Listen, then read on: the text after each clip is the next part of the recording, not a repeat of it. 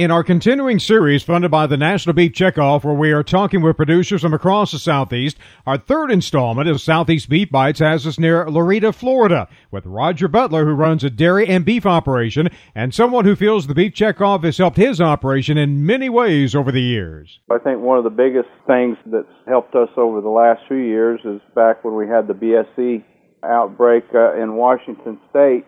If we hadn't had our crisis management people there in place immediately, that could have cost us many more dollars than what we put into the checkoff.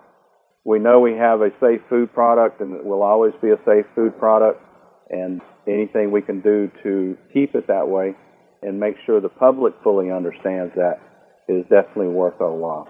And while the crisis management aspect of the checkoff is one that many forget about, Butler said it is just as important as the promotion side, which many are aware of, and something that is also very important, especially in today's economy. If we don't promote our product, no one else will. And right now, with the economy the way it is, we see some of meat are moving better than others. We've got a feel of what is moving and what's not, so we're able to put the dollars in the project that will help us move the cuts of meat that we may not be moving uh, as, as rapidly in other areas. You know, we've got our hamburgers moving real well, very good value, but some of our center cuts of meat, the, the prime steaks and things like that, are not moving quite as well in, in this economy. So we're able to take these dollars and help promote these cuts of meat that maybe aren't moving as quickly and as much as we need. And there's no one else going to do that but us.